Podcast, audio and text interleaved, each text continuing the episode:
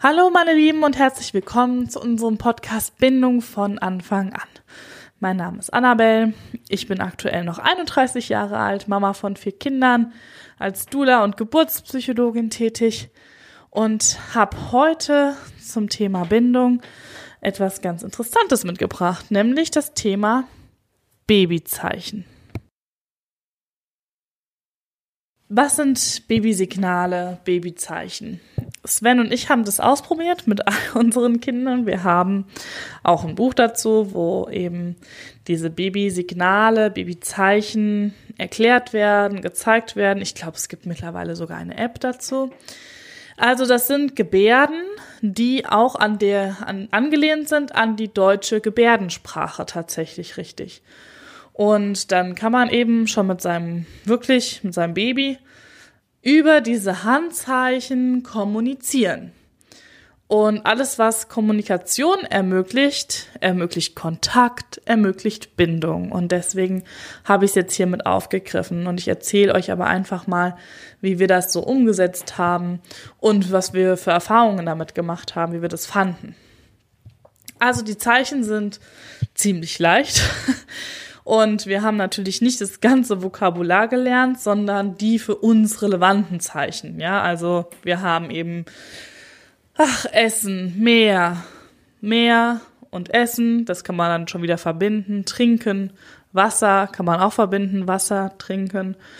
Und ähm, Toilette, oder Tiere, die wir dann gesehen haben, haben wir nachgeschaut. Also ich weiß heute noch, wie Eichhörnchen geht, Katze, Hund, lauter diese ja, Vögelchen. Das war das erste Zeichen von unserem Sohn. Und wie alt war der? Der war ungefähr, ja, der war so vier, fünf Monate alt. Da war dann Vögelchen ein ganz wichtiges Zeichen. Wir hatten damals noch Wellensittiche und dann stand ich immer mit ihm da davor und er hat das Zeichen für Vögelchen gemacht. Ja, und wir fanden das super praktisch, weil manchmal weinen die Kinder und man weiß ja gar nicht warum. Man kann natürlich mit einem Baby, auch mit einem sechs Monate alten, noch nicht wirklich gut sprechen. Also man selber schon, aber das Baby eben nicht. Und das hat uns das wirklich in vielen Situationen erleichtert. Also gerade, ich erinnere mich noch, wie wir im Auto saßen mit unseren beiden kleinen Jungs. Und ähm, der eine weinte und man wusste gar nicht, was war. Und auf einmal zeigte er Essen, Essen. Und dann wusste man, okay, alles klar, er hat Hunger. Schnell irgendwie was besorgen, dass das Kind satt ist, weil selbst wenn man vorher zu Hause gegessen hat, ähm, die Kinder, die werden ja doch auch manchmal, je nach Entwicklungsschub vielleicht auch sehr schnell wieder hungrig, ohne dass man jetzt gerade damit gerechnet hat. Ja, und so haben wir das eigentlich immer verwendet und die Kinder haben es dann auch teilweise, also gerade die Jungs, gerne auch noch verwendet, auch während sie dann schon sprechen konnten. Ach, Bruder war auch ein wichtiges Zeichen. Und dann haben sie zum Beispiel unser Mittlerer, der hat dann immer das Zeichen für Bruder gemacht und hat dann gesagt, Bubu Atin. Bubu Atin. das hieß dann eben, dass er seinen Bruder sucht oder meint und ähm, konnte dann auch schon bei den Anfängen der Sprache damit das noch unterstützen und dann hat, wusste man einfach ganz genau, was Sache ist. Es ist nicht so, dass die Kinder deswegen später sprechen lernen. Das auf keinen Fall. Also unserer, wie gesagt, der, also der war mega früh mit der Sprache. Der hat quasi mit eins gesprochen. Es gibt so Kinder, haben wir dann halt auch gelernt. Die sind da total schnell oder es gibt eben auch andere. Unser Großer, der war so einer, der hat sich damit sehr viel Zeit gelassen und hat die Zeichensprache halt parallel verwendet. Und ja, von daher braucht man da keine Sorge haben, wenn man das ausprobiert, dass das jetzt irgendwie die Geschwindigkeit der Sprachentwicklung beeinflusst. Das ist natürlich anders, wenn Kinder zweisprachig oder mehrsprachig aufwachsen. Das kenne ich auch selbst aus dem Familienkreis von meiner Schwägerin, die ja ursprünglich aus Ungarn ist. Da wachsen die Kinder zweisprachig auf und dann kann das manchmal ein bisschen länger dauern, bis die anfangen. Und wenn die dann anfangen, dann macht das so Klick und dann können die beides ziemlich gut parallel lernen. Das ist aber bei den Babyzeichen jetzt gar nicht so, sondern die sind eher noch als Ergänzung oder Unterstützung zu sehen. Und je nachdem, wenn man vielleicht auch Kinder hat, die aus irgendeinem Grund mit der Entwicklung hinten dran sind, also wir haben selber ja noch ein Kind, was einfach ähm, ja aus seiner Geschichte heraus, wegen seiner Geschichte heraus entwicklungsverzögert ist. Und da sind natürlich solche Zeichen, Symbole vereinfachen das, wenn die Kommunikation auch mit einem älteren Kind anders nicht stattfinden kann. Von daher, ja, es schafft eben Kontakt und Verbindung und das finde ich so schön daran und das kann man schon ziemlich früh nutzen. Wobei ich auch sagen muss, unsere Tochter, die hat das so gar nicht.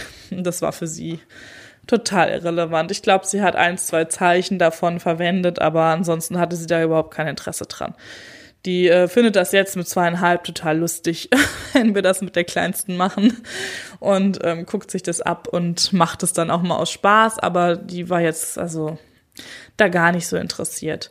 Also so sind natürlich auch die Kinder mega unterschiedlich und man muss es halt einfach ausprobieren und ähm, wie gesagt, das geht ja ziemlich easy, wenn man mal so ein paar Zeichen drauf hat und dann die einfach immer zu dem, was man sagt, dazu tut. Also das ist nicht so, dass man nur noch über Zeichen kommuniziert, sondern man sagt, musst du auf Toilette und dann zeigt man eben das Zeichen für Toilette. Oder hast du Hunger, willst du essen und dann das Zeichen für Essen. Genau. Also so kombiniert einsetzen. Und das kann dann einfach schon schön sein, wenn man mit einem sechs, sieben Monate alten auch schon so kommunizieren kann. Ist das auf jeden Fall auch ganz nett. Also wir haben damit ganz gute Erfahrungen gemacht. Aber wie gesagt, auch bei jedem Kind sehr unterschiedliche Erfahrungen gemacht. Ja, und wer sich dazu informieren will, es gibt zum Beispiel das Buch von der Wiebke Gericke, das heißt Babysignal mit den Händen sprechen. Und ähm, ja, es gibt aber bestimmt auch noch andere Bücher und wie gesagt, kann man noch mal nach einer App schauen. Da werden die Symbole vorgemacht. Ja, und Sven und ich machen das heute noch so, wenn wir irgendwo auf einer Feier sind, große Familienfeier und einer ist in der einen Ecke mit einem Kind, der andere mit den dreien irgendwie woanders oder so und auf einmal muss einer auf Toilette und wir wollen kurz Bescheid geben, dann winken wir uns zu und machen das Zeichen oder also, oder einer hat Durst, dann machen wir das Zeichen, dass der andere weiß, er soll mal was zu trinken mitbringen. Also man kann es dann wirklich auch später noch wunderbar für sich in lauten, überfüllten Räumen anwenden. Das ist ganz lustig. Und ähm, die anderen Leute wissen natürlich nicht, was man da treibt. Ist ein bisschen wie mit Eurythmie an die ganzen Waldorfschüler da draußen. Ich bin ja so ein kleiner Waldi. Auch das kann man ja wunderbar noch später anwenden, um sich mit anderen Waldorfschülern auf Geheimsprache zu verständigen. Aber es ist natürlich ein bisschen umständlicher, weil man sehr viel buchstabieren muss. Und dafür sind dann die Babysignale doch wirklich deutlich einfacher und ähm, ja, schneller gezeigt. Ja, also auch eine Möglichkeit, mit seinem Baby in Kommunikation und in Kontakt zu treten. Gut, ich hoffe, euch hat's gefallen. Ihr habt ein bisschen Inspiration mitgenommen. Wenn ihr Fragen dazu habt, wirklich gerne schreiben. Ich antworte auch gerne. Und ja, super gerne teilen und natürlich auch liken oder bewerten. das ist ja heutzutage, ach, wirklich immer wichtig für mich und von daher freue ich mich natürlich auch sehr darüber und bin super dankbar und möchte mich auch wirklich bedanken für eure Aufmerksamkeit und dass ihr immer so schön zuhört. Und ich sehe ja dann manchmal die Zahlen und bin selber verblüfft, wer da so alles anscheinend zuhört, weil wenn ich hier so stehe, ich rede ja nur für mich und freue mich natürlich, dass das draußen in der Welt auch irgendwo ankommt und ja, anscheinend auch gefällt dann mal ich mal weitermachen. Also ich wünsche euch alles Gute und bis bald. Ciao.